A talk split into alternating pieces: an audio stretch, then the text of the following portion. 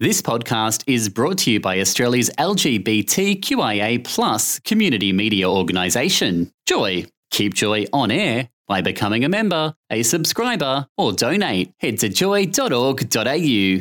Joy, a diverse sound for a diverse community. You're listening to a Maddie and Amy podcast.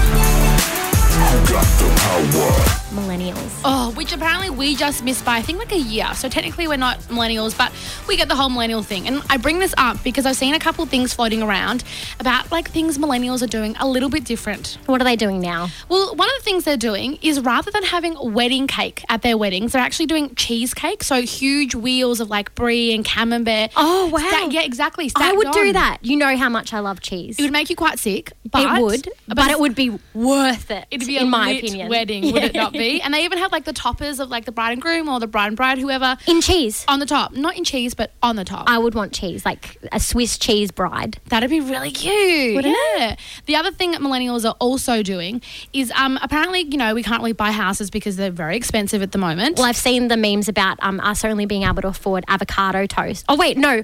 Because we buy avocado toast, we can't afford houses, which I think is ridiculous. but- Ridiculous, right? But you now that we know that we just can't afford a house ever, um, we're apparently just bl- like buying houseplants.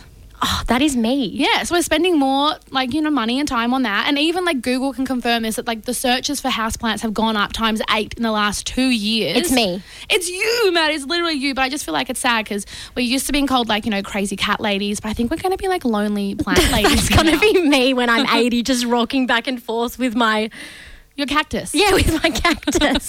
right now, I want to talk about love languages. So you have heard about love languages, but I don't have any clue as to what they really mean. So basically, a love language is something that you do to express your love or even a way that you receive love. Um, so it's based upon this like book by Gary Chapman. It came out when I was born, 1995. Um, but um, as with any good book, this book was a part of the Oprah Book Club. So oh, you know it's legit. You know, You know it's, legit. good. So this is something that I bring up um, whenever I meet somebody new. I always talk about love languages because I really like um, knowing how people receive love. Yeah. Yeah, which is cute to know because like it helps in the future. so a love language there's five. Um, the first one is physical touch. Um, the second one is words of affirmation. So um, if you get like encouragement or something Mm. from someone, um, gifts is the third one. Quality time.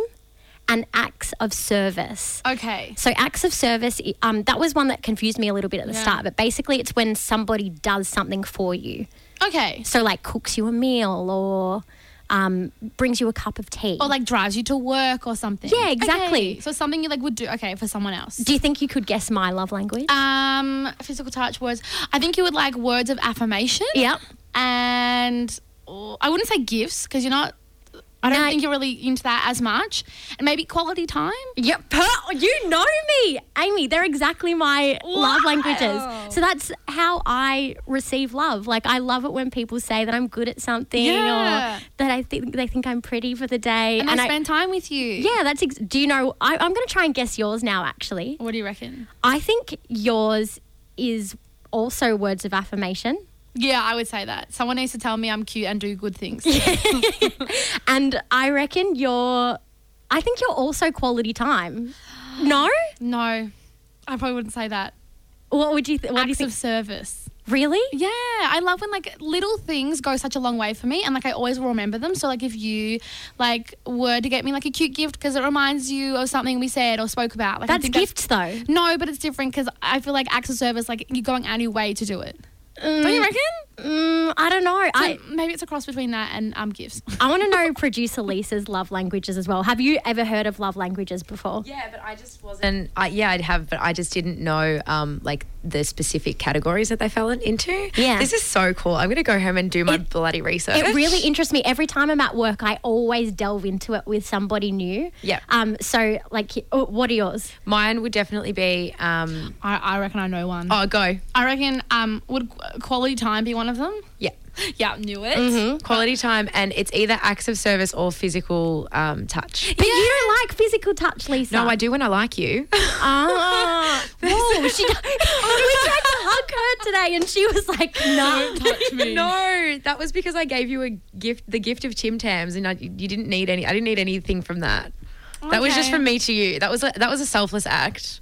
Okay, that's cute though. But isn't it yeah, interesting? Everyone has these like different love languages. I am so invested in people and I love to know because like even a way that I receive I that I receive love from my girlfriend is different and I've had to like kind of change the way that I do things because Maribel's is acts of service. Yeah. And I'm totally not that person that will go out of my way to do something for somebody. Yeah. Like I it's just not like I do, but But like like you do, you're like very thoughtful. So surely, I think Oh. yeah, that's adorable. I think what falls under that is like I cook for I cook for people all the time. I'm like I'll buy you flowers. You're or, acts of like, service yeah, then. and good yeah. with like advice. Like anytime I have problems, I'm like Lisa, help me, and you always do. Yeah, I literally said yesterday one of the ways I show affection is um, help me let me help you with your resume.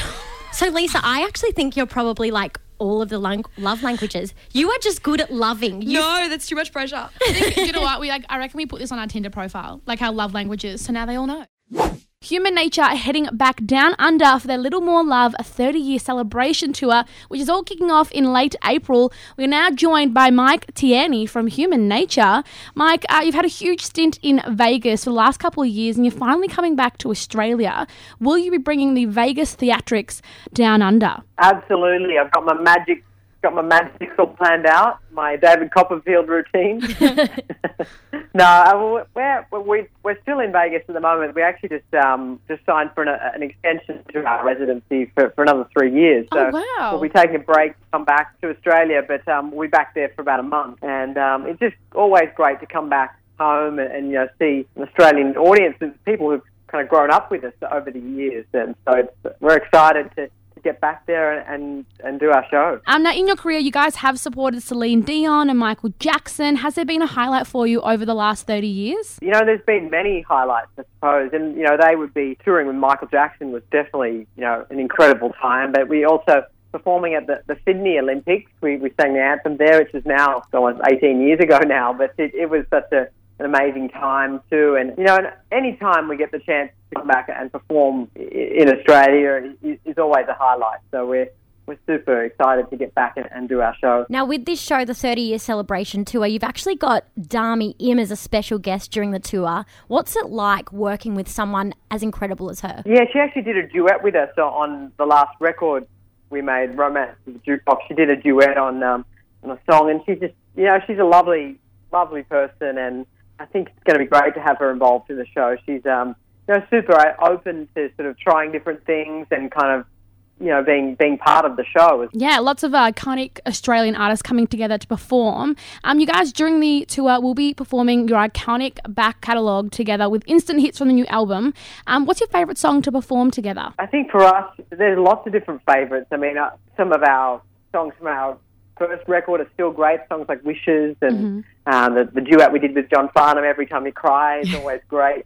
So It always has the audience singing along, which is which is awesome. Mike, can I also say I went to Vegas with my family. I think in like 2009, and um, my dad and my um, sister and I decided to go see a magic show. But my mum is obsessed with you guys. She bought front row tickets and she sung all night. And she claims that you guys actually pulled her out of the audience and got her to sing a chorus with you because she knew all the words. Oh wow, that, that might have been that might have happened. It might And have we love getting we love getting the audience involved. So it's um, it could I'm sure that probably did happen. What's next after your 30 year celebration tour? Well, after the 30 year celebration tour, we'll probably head head back to Vegas. We- We've got m- more shows here, and then yeah, we'll probably uh, get back into the studio and look at recording some more some more music as well. So it's um, going to be uh, yeah, it'll be, be an exciting year to see what what comes up, and uh, yeah, but at the moment we're sort of just planning the tour and, and getting all that together, and then w- once that's over, then we'll, we'll kind of think what's beyond the beyond the tour after that. Maybe we'll have like a 60 year tour as well. That'd be really nice. If we're still if we can still walk. Thank you so much, Mike, from Human Nature. Human Nature will be in Melbourne at the Margaret Court Arena on Wednesday, 1st of May and Thursday, 2nd of May. Thank you so much, Mike. Nice to talk to you guys. It's that part of the show where we um, bring on our producer Lisa to give some love advice, and it is the day of love, Amy. And there's a lot of single people out there, but there's also a lot of lovers. So, what Lisa's love letters is is we ask you to give your your thoughts and your Dilemmas. your dilemmas over, and Lisa is a really good problem solver. Um, so here's Lisa's love letters. Lisa's love letters. Bonk, chicka, wow, wow. Oh my God, thank you so much for that beautiful intro. It's big Capricorn energy. That's all I can put it down to, honestly. It's like I owe it all to the universe, really. Um, no, we had a massive response for Lisa's love letters this week. Oh, good. Everyone's getting in the Valentine's spirit. Um, or maybe they're a bit stark, you know, I don't know. But I got this message from um, Beck in Preston. And she wants to know what is the perfect meal to cook for someone that I want to impress, but haven't yet had the what are we conversation with. Oh. And I feel like I've been in this situation a million times because I feel like I'm constantly dating, but never really like locking anything down. So is she trying to get a meal that says, I want more from this? Yes. So what kind of food do you put on the plate for that, Lisa? Homemade tacos. Taco. See, I would. Is That's it such a veggie- lesbian thing to Oh my say. god! Is it Maddie? Are they meat or vegetarian tacos? always vegan? Oh, Okay. vegan. Yeah, because I'd it, be- it, it, it makes for no upset tummies. It's a really well thought out like meal. Trust me. Because I was going to say, if you're going to cook a meal, it needs to be one that doesn't upset anyone's stomach. Yeah. Because if I go on a date, I always avoid things like burgers or like meaty, cheesy things. Well, be there's- careful. There's nothing worse than like getting to that intimate moment and you really like it's built up. Yeah, Food. exactly. That happens to me all the time. and like you can use obviously there's like beans in it and stuff, but like you can choose what you put in a, in a vegetarian mixture. You can use lentils and and there's a whole bunch of stuff you can put in, and then you but- can yeah. so I was going to say, what says I love you like a taco though? Or is it is it saying I love you, or is it just like I want a relationship with you, taco? It's like I'm this is my wife material or husband material that I've got going on. Like I get real fancy with it. I get like um, soft tacos, the, the mini ones, so you Oh. can kind of eat. It's almost like a tapas, and then you, and then oh, trust me, it's it's a winner. And then you like char some corn, and you like um, I chop up like cabbage and lettuce and put like a little vinaigrette on it. oh my god, it's so authentic, Lisa. Yeah, I What the know. hell? You're welcome, Beck in Preston. You're welcome. Have fun with your tacos. Let me know how they go. Um, I also got a question um, that says Dear Lisa, I am a newly single gal to the Tinder game. Swiping left and right on hotties and noddies has become a regular pastime, but I get stuck when it comes to the messaging. Sometimes um, the conversations are really long with interesting people, and others are super short and they don't respond, but I still haven't gone on a date. How do I pick the perfect moment to ask someone to hang out? I say just strike while the iron's hot. If you think they're hot and they think you're hot and you're, you know, vibing even in the slightest, don't even ask where they live or anything. Just say, when are you free? Yeah, I, I agree. You why leave it and like let it hang? Whereas like if it's both passionate right now, just do it. so be abrupt with it. Be um stern and direct. Take charge. People love a bit of dominance, I feel. And also, it doesn't allow, like, I hate having too many conversations on the DMs. Yeah. Because I feel like you find out too much about the person while you're in the chat room and then it doesn't leave much, just in case the chemistry needs a bit of time to build up when you first meet. You've got some stuff, you've got some, like, ground to cover. We also got this other one from um, Anonymous that says, How is Amy still single? Oh, I don't know. It's because I love Pitbull. That's this week's Lisa's love letters. Lisa's love letters. I hope that helps some single people out there. Maddie and Amy on Joy 94.9. Thanks for listening to another Joy podcast brought to you by Australia's LGBTQIA community media organisation, Joy. Help us keep Joy on air. Head to joy.org.au. Joy, a diverse sound for a diverse community.